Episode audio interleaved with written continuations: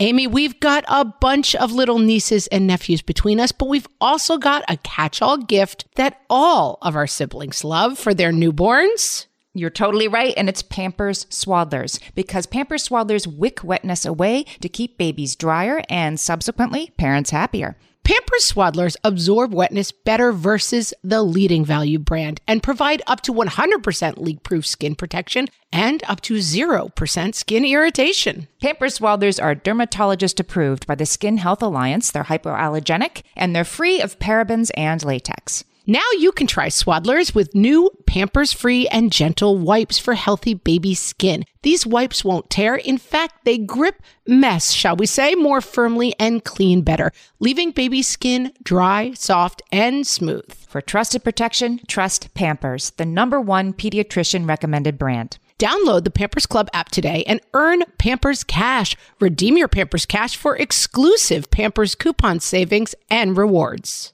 Only redeemable via Pampers Club. Pampers Cash has no cash value. This is terrible food, baby. You haven't made a very good souffle. What fresh hell? Laughing in the face of motherhood. The biggest block tower in the whole world will fight the bad guys. With Margaret Ables. And Amy Wilson.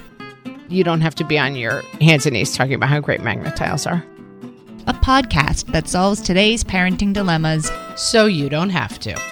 Yeah, like we have to have a tree.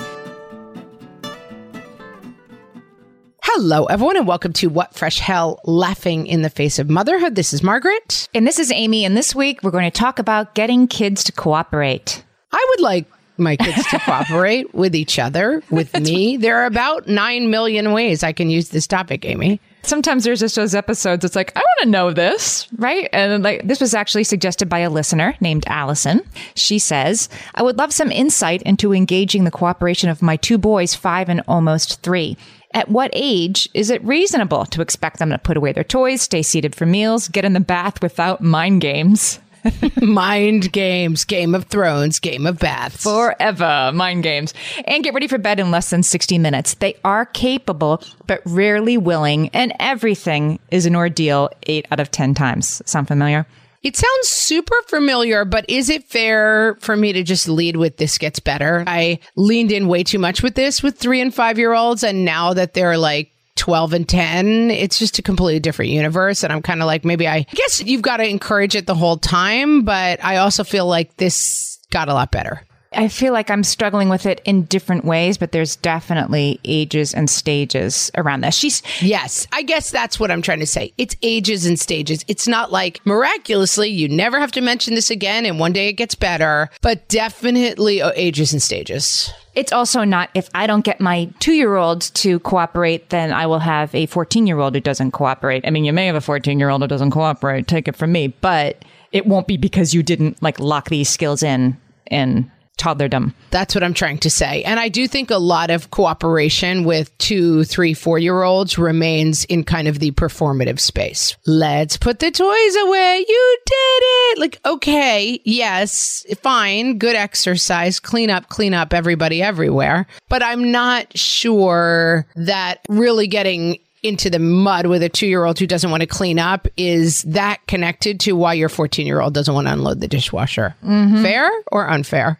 Fair. Well, let's start with the ages and stages. I have some uh, scholastic.com talked about the sort of developmental stages of this. So let's go through it. Love it. They start with three year olds. So the fact that they start with three year olds, I can kind of deduce from that that one, two year olds, as you say, it's if they do cooperate, lots of claps and mommy's so excited. But, you know, it's, it's, Right. But not really a thing in a fundamental way. it's a, a nascent skill. Right. So young three year olds, they say, are often still unable to understand the need to share materials and take turns. If you spend any time in a nursery classroom, you've seen this. It's like, he has the truck, but I want the truck. It doesn't matter that he also wants it. I want it. When they're, you know, two running the corner into three and a young three, they just don't even understand. So yeah, they're just not ready yet. And I think sharing and cooperation are kind of, you know, two sides of the same thing. Agree. Once they get into like three and a half, scholastic.com suggests then they are able to start to initiate activities that require working together. Let's make this block tower. The biggest block tower in the whole world. and We'll fight the bad guys. And they, they start playing that way at about three and a half. And that's when they can start to understand what cooperation is. That tracks. That makes sense to me. Tracks. Four year olds, they argue, love this stuff, live for this stuff, live for like, we're going to do this together. We're going to collaborate. We're going to have an ice cream store, you know, that kind of thing. Yes. That's four year old land. That by the time they're four or five years old, they can start to sort of ascertain this is what I want for myself and I'm going to communicate it. And it might be something different than what you want. That's like five before they can do that. Something else you need to do to cooperate is to be able to understand I don't want to pick up my toys right now. Hmm. But mom does want me to pick up my toys right now. And those wants are different and have to be negotiated. Again, like you're five before you really get that there's really anything that matters besides what you want in the world. And this is something that I came to understand too late. Like, yes, that if you're fundamentally dealing with you know, a hungry dog at dinner time and you're spending a lot of time being like, the nature of coming to your bowl is that you have to, w- I don't know. It's just, I spent too much time in that space. Yes, I suppose so. And then six, watch out for six, because when they're six years old, Oh, six. when they're six years old, they want things to be fair. Yes. which is a whole new roadblock to cooperation. Why do I have to do this? Yes. And of course, as we're giving you these ages, some people come to it at five, some people come to it at eight. You know, like these are not all developmental milestones and markers exist on a giant spectrum. So, Yes. it's not like the day they turn six, the light switch turns into fairness. Like, not actually true. Yes. But uh, it, this makes sense why kids at these ages are resistant to cooperating, right? Because first they're too little to even understand what you're asking of them. And then they Yes. don't want to, and I'm expressing my own wants and desires. And then, hey, wait a minute. You know, why are no, there's nobody over there cleaning up the block corner, just me? They, they get very caught up in that, which tries your last nerve, but they just do. Yes. And we should give voice at this phase to one of the greatest blockades to cooperation, which is our own desire to not have another fight or to just get it done quickly. Yes. And that has always been for me like, I can unload the dishwasher in two minutes. My children unload the dishwasher in 15 minutes and have three verbal spats during it, and then put six of the things in the wrong places. And so, it is sometimes hard for me to want to bother with all of the learning about cooperation when I could get it done in much less time. Absolutely. But then, of course, the problem for that, as you well know, is that once you've set that up, Sure. that if they whine enough, I'll just do it myself, right? When that is becomes the outcome, then you've trained the doggy that all they have to do is whine for, you know, 17 seconds and mom will just take over and say, why do you make me do everything and, and then do it? If you've presented that outcome, yeah. Then you've got a bad paradigm and a bad story, which is like, I do everything. My kids are, you know, lackadaisical morons. It's not the best. So, but I'm sympathetic to every side of this because, uh, you know, I'm in a super underwater phase right now where I just have a few too many things going on. And, you know, I do find myself like, I'll just do, I do it myself. Yes, and another part of this, you remember Michaeleen Doucleff? We had her on the show, and her book is called Hunt, Gather, Parent. It's so interesting. Yes. I recommend this book all the time because I think she makes such a really interesting, salient point that that same two year old, right, who doesn't really understand what cooperation means and wants to do what they want to do, really wants to help you do the dishes or load the dishwasher. And it's when they have that age, like, I help mommy, yes. that when that's there, they don't want to cooperate, but they want to help mommy or daddy or whoever the, the adult may be. And we, you know, shoo them aside or we give them, you know, a plastic kitchen to play with instead of the actual kitchen that we're cleaning up. And when they really want to help us, we, we push that aside. And then by the time, like, okay, now you're seven, now you really should be pulling your own weight around here, you know, bring those plates over from the table. they don't want to do it anymore. That is such a good point. And Callista Watson made the same point when she was on talking about food and like always the kid should be in the kitchen, part of like, okay, you can chop this up, like, or you can break the stems off of this. And that's right. I think that integrating your children, this is the problem that I think many of us have is that we kind of do the stuff while our kids are in another room that historically kids have been in the kitchen helping prepare the meals, helping clean up, and that we feel like we kind of missed the boat. And now it's like, do I want to have a half an hour fight with my teenager about that he really has to unload the dishwasher? And I don't, is the answer. Right. It's an interesting question. I looked up sort of like the use of the word cooperation. I was trying to drill down on like when did we start expecting kids to cooperate? That it was even something we had to talk about. And I thought it was interesting Right. that like before 1900, nobody was really using this word cooperation. And it wasn't because it wasn't a word. It was a word. Right. Because they were too busy doing the cooperation. It was too busy doing. they were running the farm together. Yes, exactly. Like, and now the harvest. It isn't like, how can I get my kids to cooperate in the harvest? It doesn't. I'm listening to Angela's Ashes right now on Audible, a fantastic book. Oh, gosh, that book. I read it and now I'm listening to it. Guys, it's so good because the author is reading it himself. I'm talking about his childhood. He's a three year old at the playground with his two year old brother and his one and a half year old twin brothers. And he has to figure out like what's for dinner for them because it's getting dark. But his mom said, don't come home because she's nursing the sick baby. And it's like, it's a small child in charge of it. And there's no, you know, there's no choice involved. I mean, it's an incredible story, but that's just what he did. That was just his life. And so now our kids, like, you know, live on their cushions with their tablets and their pillow pets.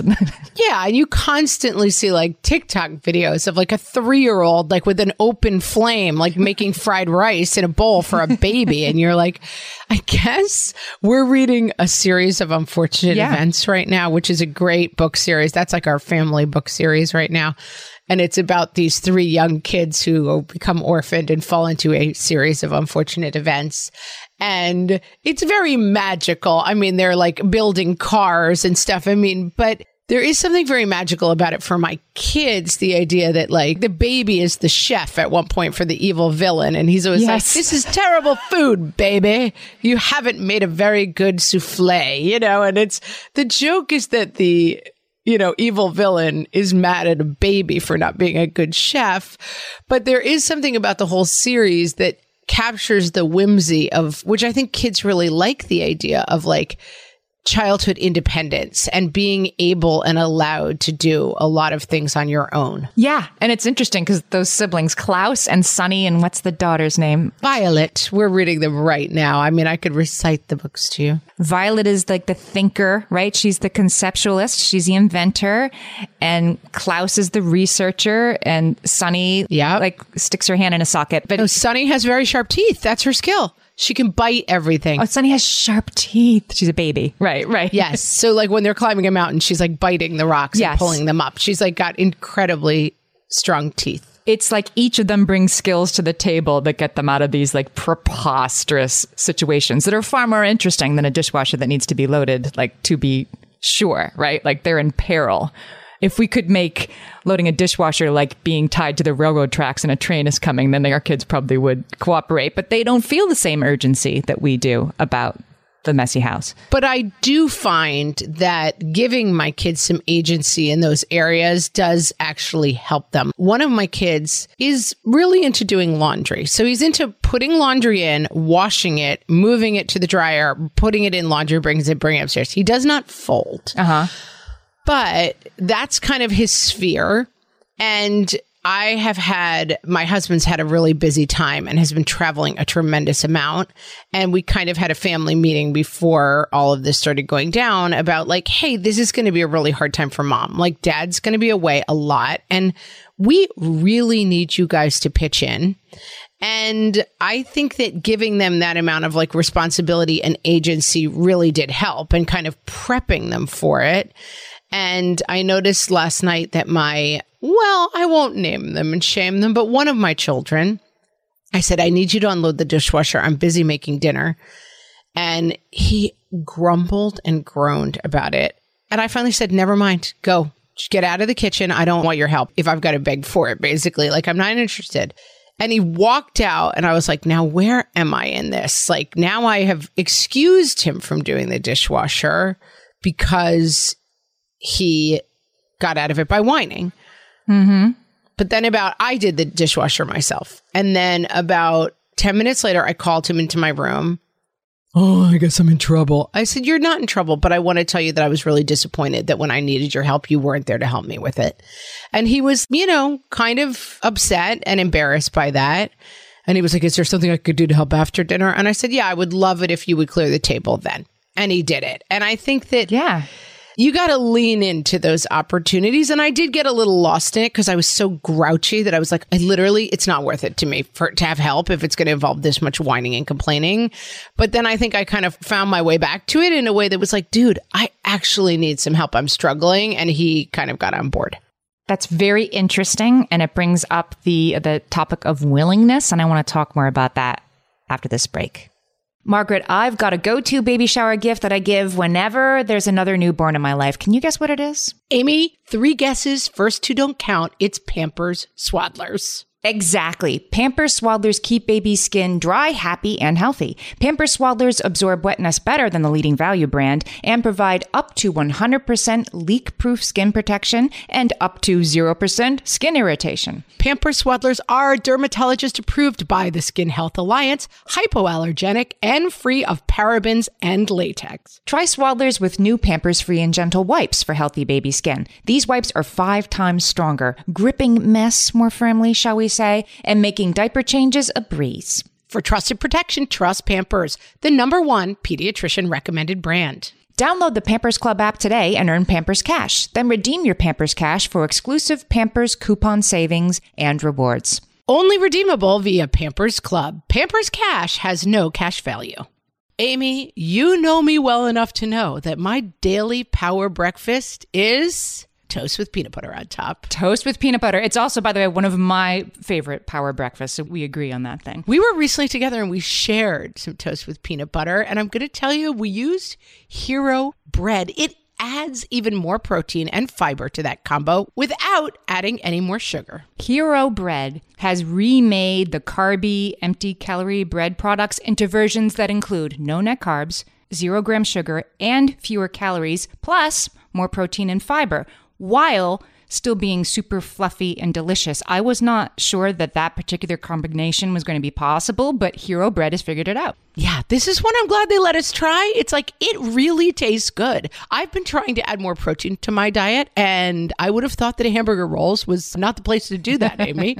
but all of Hero Bread's products, from rolls to tortillas to croissants, we please, offer protein and fiber, zero to one grams of net carbs, and zero grams of sugar. Start your Hero Bread bundle on their website and get 10% off your order. Go to hero.co and use the code motherhood at checkout. I like this bread, people. It's H E R O dot C O and code motherhood for 10% off your order of Hero Bread.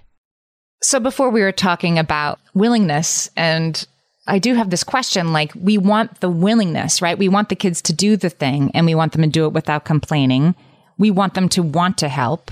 And do we really need that? Does like does the willingness have to occur in order for their cooperativeness to count? Like if they load the dishwasher and fight the whole time, is that good enough? Or do we need them to be willing to also? A hundred percent no. We don't have to want them to want to do it. We don't have to want them to be willing. I think that that's where the what do you call that? You would say like there's the pain point between like what is it that you say about that? It's the gap. The suffering's in the gap. the suffering's in the gap. Like we don't want them. Now, I will say if you're really out of bounds while you're doing it, then it's like, okay, let's pause until you can do it correctly. And you'll just stand next to the dishwasher waiting. And then we'll try again. And if there's more fighting, we're going to pause. And now it's good. You're going to be standing in front of this dishwasher for half an hour, which you don't want. Mm-hmm. So, like, you can't misbehave. My mother's greatest advice, Amy, you can only judge people's behavior. So, like, wanting to load the dishwasher is not interesting to me at all. Uh huh. Punching your brother while loading the dishwasher, unacceptable behavior. yeah. That behavior will stop. You will still unload the dishwasher. So, it would be easier for you to just do the unloading without the punching. And that's harder. That's a lot harder. You know, that's having them cooperate. It's having them cooperate unwillingly is much more of a pain for us. I mean, I get why we don't want it, but we can get stuck on and I want you to whistle while you work, right? Yeah, I want you to be like one of Cinderella's mice. No, you, that to, the, madness lies that way. That way, madness lies, Amy. Like, no, no, no, no, no. I think a grumpy teen unloading the dishwasher, fine. I think people fighting over the dishwasher, you have to put a stop to it. But no, that's right. Like, I think the other thing that it makes me think about is like the idea of secondary expectations. That when I was training for the marathon, they were like, don't attach secondary expectations to running the marathon. So, like, don't mm. run the marathon to get thin. Because the worst thing you can do to yourself is like run 26.2 miles, like a feat that not many humans accomplish, and be like, but I still don't fit in my jeans. So it's bad. Yeah. I'm two pounds shy of my goal or some nonsense. Yeah. That's right. Like, why would you do that to yourself? You just ran a marathon. Like, what an amazing thing you did. And you're going to rob it from yourself. Yeah. Because you're too busy concentrating on the fact that, like, it didn't get you this other stupid goal. So I think that the idea of like having Cinderella mice singing while they unload the dishwasher is a secondary expectation. I have another thing that sort of undercuts the goal, right? If the goal is a clean house without yelling, without too much yelling on anybody's part. Yes. I hate to say this one, but I think it's true. Cameron Clamo, she's a parenting coach. She wrote about this for Motherly. I'll put the link in the show notes. She suggests that when our irritation as parents is evident at the get go, as we're making the request, that our kids are much less likely to comply. She says, give yourself some grace. This one is easier said than done, especially right now when every single parent on the planet is experiencing heightened stress and less patience. But our tone does play a big role in our child's willingness to comply. This is true, but I don't think the solution is necessarily like now you are the Cinderella mouse and you have to whistle while you ask for help. Mm-hmm. The way I feel like I get around this is hey, can blah, blah, blah come over to play? Absolutely, as soon as your room is clean. Great. Sounds like a fun plan. Like, attaching their own needs to the thing that needs to be done, like giving them some motivation, or possibly being like, hey, I know you guys love my super special sloppy Joe lasagna or whatever. but if we're going to have that, that means I need everybody on cleanup duty afterwards. Is that a good deal? You know, whatever. Like, Yeah. attaching needs and expectations, it's like natural consequences is something that people talk a lot in terms of discipline, right? Like you were out on your bike and I saw you, you know, crossing against a stoplight or whatever, which is not allowed. You're not going to be able to ride your bike for two weeks. Or, you know, that you try to connect the consequences to the behavior, that that's kind of an important idea in discipline. And I think connecting the, their outcome to the helping can be helpful too. That was, yeah, I used to get much more playroom cleanup buy in when I could say, like, okay, like you guys can watch Doc McStuffins or whatever it was my kids wanted to watch when the playroom's clean. And then the hard part is then don't ride them until the playroom's clean. As you say, like let the natural consequence be the consequence. Then don't also ride them. Don't ride them to do it whistling or not fighting or in the next 10 minutes, right? If the consequence is it can take all day, it can take eight hours, but the screens won't go on until the work is done and then step back and then bite your tongue on the, but do it this way and do it quickly and do it not fighting. And As you say, you have an expression when we're working on something. Often, Amy will say, We need less touches on this, uh-huh. which means like she calls me and then I send the email and then I tell her I sent the email and then we have two follow ups and then somebody else has to check with them. Like you often say that, like, we need less touches on this. Like there's too many of us. Six of us are trying to get this one thing done. We need to give it to someone as their assignment and, and be done with it. But I think that's a good metaphor for this kind of stuff too. Like you need less touches on like mm-hmm. empty the dishwasher. Another way to do this, we never have been like chore wheel. Are you chore chart people? no. I mean, like for Yeah, five we- minutes once in a while. I had a, a Melissa and Doug board, which was kind of cute. Of course. Who hasn't had the Melissa and Doug board? right? And you write their name and it seems like a good idea. But it's a lot of structure around it. And, and it's also like you should keep your room clean, not because, you know, mommy organized the Melissa and Doug board to put the little, you know, coat and shoes next to your name this week. Agree. And also, I think the more structure you get into, the more you have like uh, people's court style hearings every night at the table that like the shoe wasn't on me, but I did it. But now the shoe's on me. So now we should move the shoe because now it should be his turn because I did it. It's like, oh yeah, yeah. Like, right. Now he gets two turns. Right, right. Yeah. And I already did my two turns and that's not fair. and I just feel like I want out of that. Like, go unload the dishwasher. My dad, who is of a certain age, will often announce at the end of the meal, everyone under 75 clear the table. And it's like, it's just a rule, you know, like if you don't have trouble getting out of your chair, you're here to help clean up, you know, or. and he can do that. I mean, he has the gravitas for that. He has the gravitas for it, but also I think sometimes it's like putting, you always say it's the marketing too, a little bit, right? Like tonight, if we travel with our big, big group, big family, like, okay, teenagers Tuesday night, little kids Friday night, you know, who clears the table? Who does this? And it's like, we kind of make it silly and fun. And then everybody feels, you know, they don't do it. They don't whistle while they work when it's their time to do it, but they kind of accept their fate, which is, I think, I think accepting their fate is the highest possible bar you're looking for. Yes. That's right. So get them there. All right. So let's talk about some ways to sort of encourage cooperation because I actually have come across some really good strategies that I'm totally going to try. I mean, sometimes you try them without realizing you tried them, but I'm going to try them. the accidental try. The accidental try, like, oh, yeah, that did work when I did that. This kind of blew my mind because most of these strategies are not about what happens when you're standing in the hallway saying, put your shoes on right now, and they won't. These are strategies that are about what you're doing the rest of the time. This, I like this. I like where you're going. Like the other 98% of the time. So that moment will hopefully get a little easier. So that's what we're going to talk about. I'm going to quote parent educator Pam Leo here. She says, the level of cooperation parents get from their children is usually equal to the level of connection children feel with their parents. So the moment when you like, put your shoes on, I said, put your shoes on is not what she's talking about connecting in that moment. It's more the connecting like the rest of the time. Are you making enough time in your life to connect with them one on one and talk about what they want to talk about? Can you, you know, when there's all magnet tiles everywhere that have to be cleaned up, can you give it the extra two minutes beforehand, for example, to go sit down with them this is so cool. Will you tell me how this works? And then really listen to what they're answering us, right? Really give that a moment and then say, wow, that was so cool. I think we should take like three pictures of this and then we have to clean this up because we have people coming over for dinner tonight, whatever it is.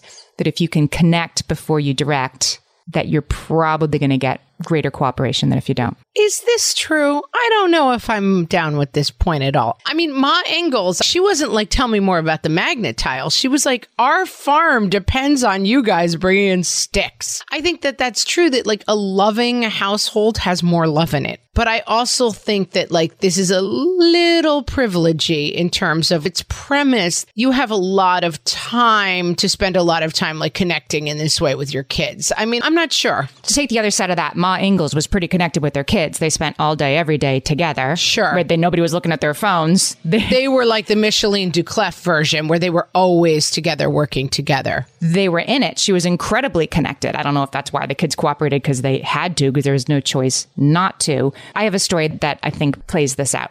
I check on my kids in the morning. You know, I have two older kids, making sure they're up we're at the point now where it's like you set your own alarm, you decide when you're going to get up. If you want a backup, you let me know and I'll, you know, come see and I'll come make sure you're up and moving because I have one kid who's an incredibly sound sleeper who really does like turn off the alarm and go back to sleep and have no recollection. Right. Needs that extra step sometimes. And I tend to, when I go in and that kid is late for school, the room's a mess, forgot the form, you know, like the thing I know you need for school today is over there on the floor. I wake this kid up and immediately yes. start. I realized that I was starting every interaction with this kid with find this, do this, you're late, get up, you know, the eggs are getting cold, whatever, like constantly giving instructions instead of just, and I just took a moment to be like, okay, really sleepy kid, really hard time waking up, still pretty groggy. Just say good morning, right? Just say good morning and how did you sleep? Wait five minutes and then go back in and say, hey, did you remember? I think you might need that for today. I, I, signed it and I see it there on the floor, so you better remember to bring it. to just connect before you direct, not immediately launch into like, here's all the things I need you to do right now that you're actually 10 minutes late in doing is not a good way to wake up in the morning. And I heard myself doing it. I'm like, okay, I could ease up a little bit. I think that's exactly right. And I think it's what I'm saying is I agree with it absolutely at the 30,000 foot level, which is like more calmness, more happiness, and more joy. Better results in all things. Right. But I really reject this means you need to spend more time running around the playroom with your kids. I think that the idea is like cooperation doesn't start at the dishwasher 100%. I totally agree.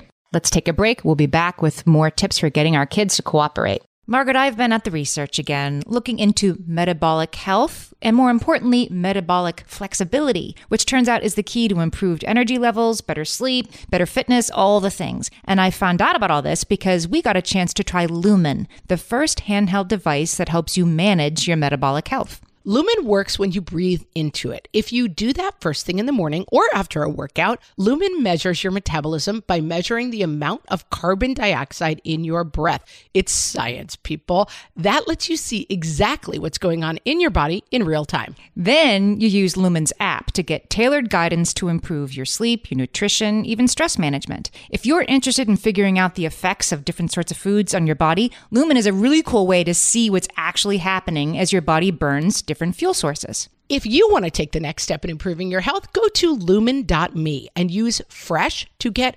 $100 off your lumen. That is L U M E N dot M E. Lumen dot me and use the code FRESH at checkout for $100 off. Thank you, Lumen, for sponsoring this episode.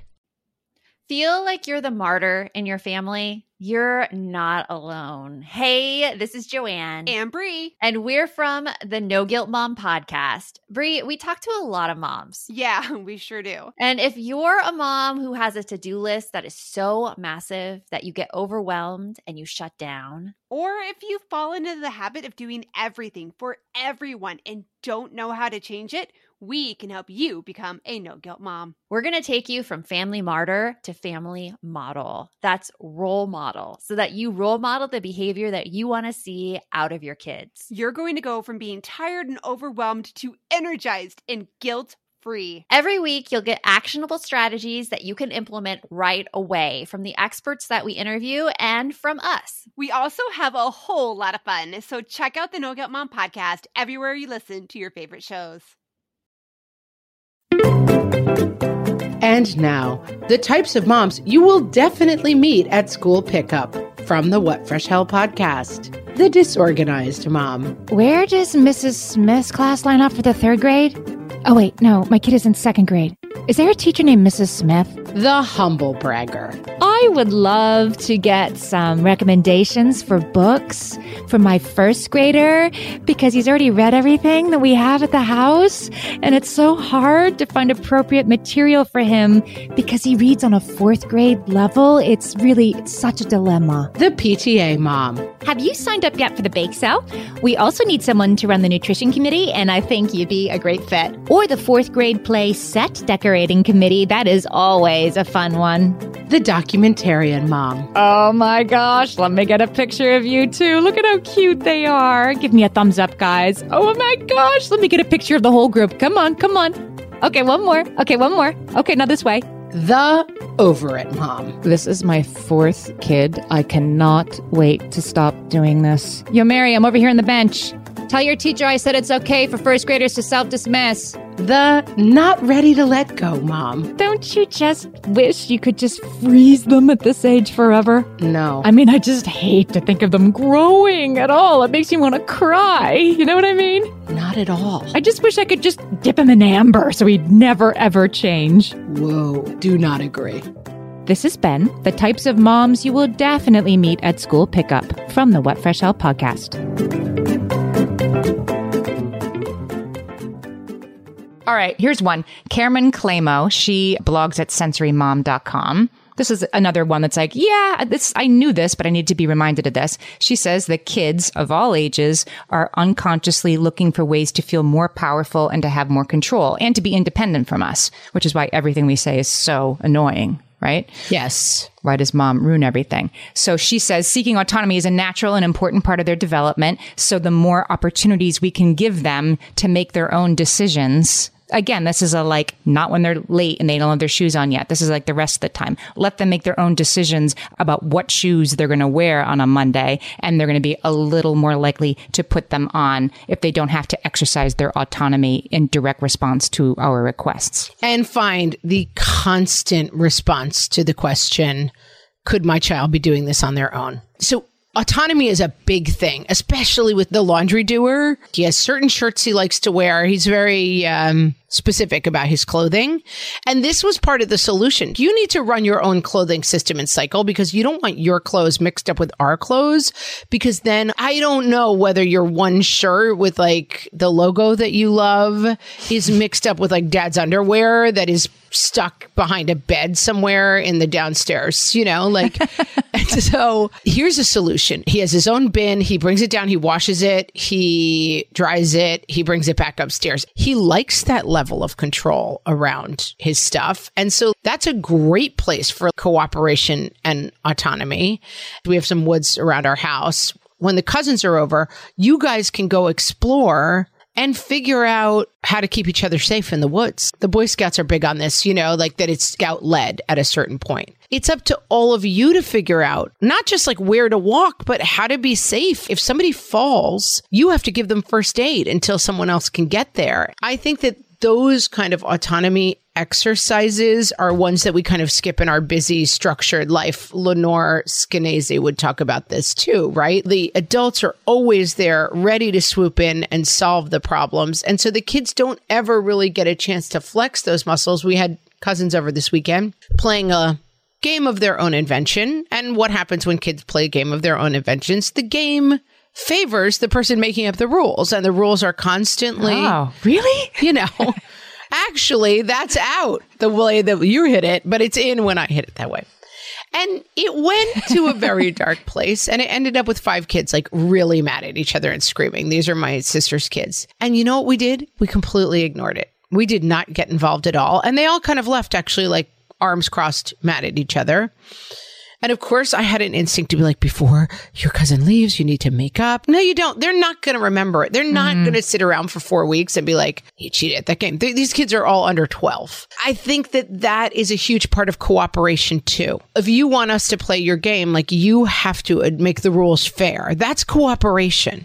That, and that's the interesting part, right? As Lenore was saying, like parents want to step in. She told the story about observing kids on a playground who played for like 90 minutes and then the parents said it's time to go home. And the kids were like we just finished making up the rules and we're about to start playing. And of course, she said that was so funny because of course like what have you been doing for 90 minutes? The parents would have stepped in and done that part. Like here's the rules. Just do this. Just whoever's name starts with the first letter of the alphabet is first. Go. But that sort of the fun part of cooperation or at least the interesting part of cooperation is the problem solving. Yes. is like how are we going to get all this done in the next five minutes before company comes over?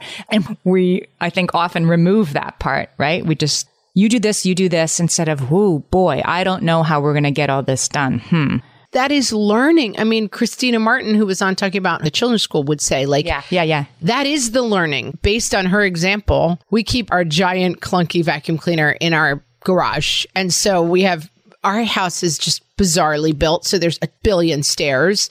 So it's basically like three different staircases you have to navigate to get this huge vacuum cleaner up the stairs. And so I don't know, maybe when they were like nine and seven, I would say, I set my kids down. I was like, get that vacuum cleaner upstairs for me. And it took them 45 minutes between the two of them to figure out, like, it was that Friends scene pivot, you know, like they could not. And they were fighting and screaming. And, but there's a lot of learning that happens on that journey that you skip if you're just like, oh, do it like this not like this do it like that yeah, and let me show you. You my husband, who's a little bit of an A student, as we've discussed, occasionally I'll say at the dinner table, like, what do you think were, were the challenges in like manifest destiny? And my husband would be like, well, one problem. and I'm like, honey, this is a question for the children. I love you. But like, he does know better what the challenges of manifest destiny were. yeah i've been that person sure i've had to have the gentle redirection there I think it's a kind of adorable personality trait, but the more you can let your kids figure things out and it may involve some broken dishes, you know? So like letting them unload the dishwasher and figure it out. My ultimate example of this is if you want the kids to decorate the Christmas tree, it's going to look bunkers for a couple of years and you have to accept that. Yeah. You know, that's funny. Last year with Christmas, I just wasn't feeling it so much, even though it was going to be like just us, you know, locked home and like I'm Right. making Christmas extra merry. We did end up having a tree, but I mean, I just was not really feeling it. And I knew like nobody was going to be coming over. So I had an honest conversation with my kids like, do you want a tree? And they're like, what do you mean? And I'm like, do you, got, like, here's what usually happens, right? We get the tree, we put it up. I put out all the ornaments, I harangue and harangue, and then eventually a desultory like ornament here, like tinsel there, blah, blah, blah, you know, and I do it all myself. I don't have to do it. So should we have one? And then, of course, the kids were like, yeah, we have to have a tree. And there was much more buy in from them once it was their choice to have it or not. Yeah. It was interesting. I thought they would say, eh, and instead they were like, what do you mean we have to have one? And they totally bought in. I think buy in is huge. It's a good thing to practice. Last night, I had a hilariously ridiculous dinner situation where I had just, I was making steak and the one ingredient I didn't have, Amy, was steak. So then I had like sides going and I had to run to the grocery store. Then I'm trying to cook this steak. The only steak I get was like $30. And I'm like, if I burn this $30 steak, I'm going to murder someone, you know? And so I'm checking the steak. I'm trying to get everything done and I'm, I'm whirling dervish. And then what often happens is people sit down and they start eating before I even sit down at the table. And then, especially when my kids were younger, there are people who are like done and I haven't even like picked up my fork yet. And I was, I'm just like, no, I don't, I'm not going to live like this anymore. It's a no. But at 12, 11 and 9 they are much much more able to be like i need you to set the table one of my kids put the biscuits in the oven you know those pop can mm-hmm. biscuits like mm-hmm. you can make those P- they helped much more and they were able to wait when I said, I am not ready. Nobody touch any food until mom sits down in the chair. That is family cooperation. But there were nights when my kids were nine, eight, and six where I would just like put my head down and cry at the end of the meal and be like, I, I can't live like this. This is awful, you know? Right. There are a lot of people listening for whom this is all like a distant possibility and it's coming. Can we circle around to a couple of tips for people with young kids who this is still like a very growing thing? Yes, please. This is some more stuff from Scholastic that I thought was good. You can pick activities, again, because you're doing this stuff all the time. Not that it's your only, you know, motivation, but like if you have a household where this stuff is happening, then it gets a little easier. If you choose activities and games and things that require cooperation, you're making your own ice cream at home and everybody has to stir, everybody has to take a turn. And when is it going to be ice cream? And then we made ice cream. Look, we stirred so much there was ice cream, that kind of stuff. This is a scholastic suggestion. And then the thing I always did, which was to talk aloud about stuff as if I didn't know the answer to the question I was asking myself. Like, hmm, I don't know, you know, if we are going to have enough room here at this table. What should we do? Even though it's going to be you and, you know, your biggest kid getting the other table from the other room and dragging it in and the four year old can't help.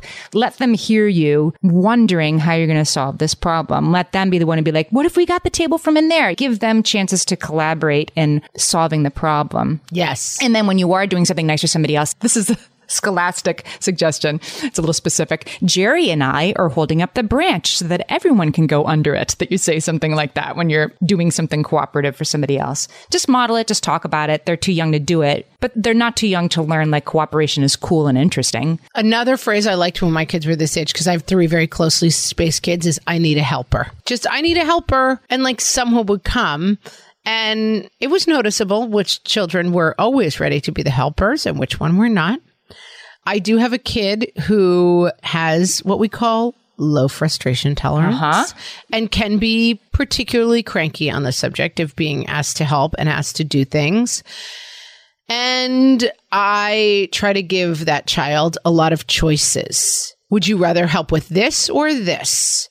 And I try to also give that child a lot of grace. I walk up and this kid is in the middle of a game and I say, turn that off. I need you to come help me unload the car full of groceries. Like I understand that like that is a fraught place. And so I do try to avoid that and find other ways of cooperation. And I will say that kid is one of my biggest helpers. One week when my husband was away, I woke up to the sound of the garage door opening and he had remembered it was garbage day and he was taking my garbage cans out to the curb for me. Like he wants to be a helper, but like I have to help him find the paths to it. And I would put that in your way as well, that it's not always as easy for some kids as it is for others. And therefore, if you only are always like, praise the helper, like I know in my house with two boys and a girl, my daughter would get all of the praise on that. And like, that's not good for anybody, Oh, that's interesting. Yeah. which is like, oh, daughter, you're always the great helper. It's like, cause you're so good at cleaning up. Like, I don't want that for my daughter and I don't want that for my sons, which is like, you are constantly being shamed for not Right. being as helpful. Like, I think there's a lot of ways to come at this that are not like, that come from that 30,000 place of love and fun and joy, but you don't have to be on your hands and knees talking about how great magnet tiles are. If you're me, Yeah. It takes time. All right. We solved it. solved it. I liked this conversation. Mm-hmm. Liked thinking this one through. It's ongoing, right? Like I'm still getting cooperation from my teenagers. I'm still working at it, but this stuff works. None of us have the Cinderella mice yet, Amy. That's still a distant dream. Friends, we want you to check out our podcast, Toddler Purgatory, specifically for parents with kids under six, but fun and funny for people of all ages. Molly is an old friend of mine and she and Blair are super funny and, you know, bring a new parenting topic every week, just like this show. And we think you really like it. Check it out wherever you're listening to search Toddler Purgatory or go to toddlerpurgatory.com. And follow or subscribe. Oh, yeah. Don't forget that. Thanks for listening. We'll talk to you next week. So long.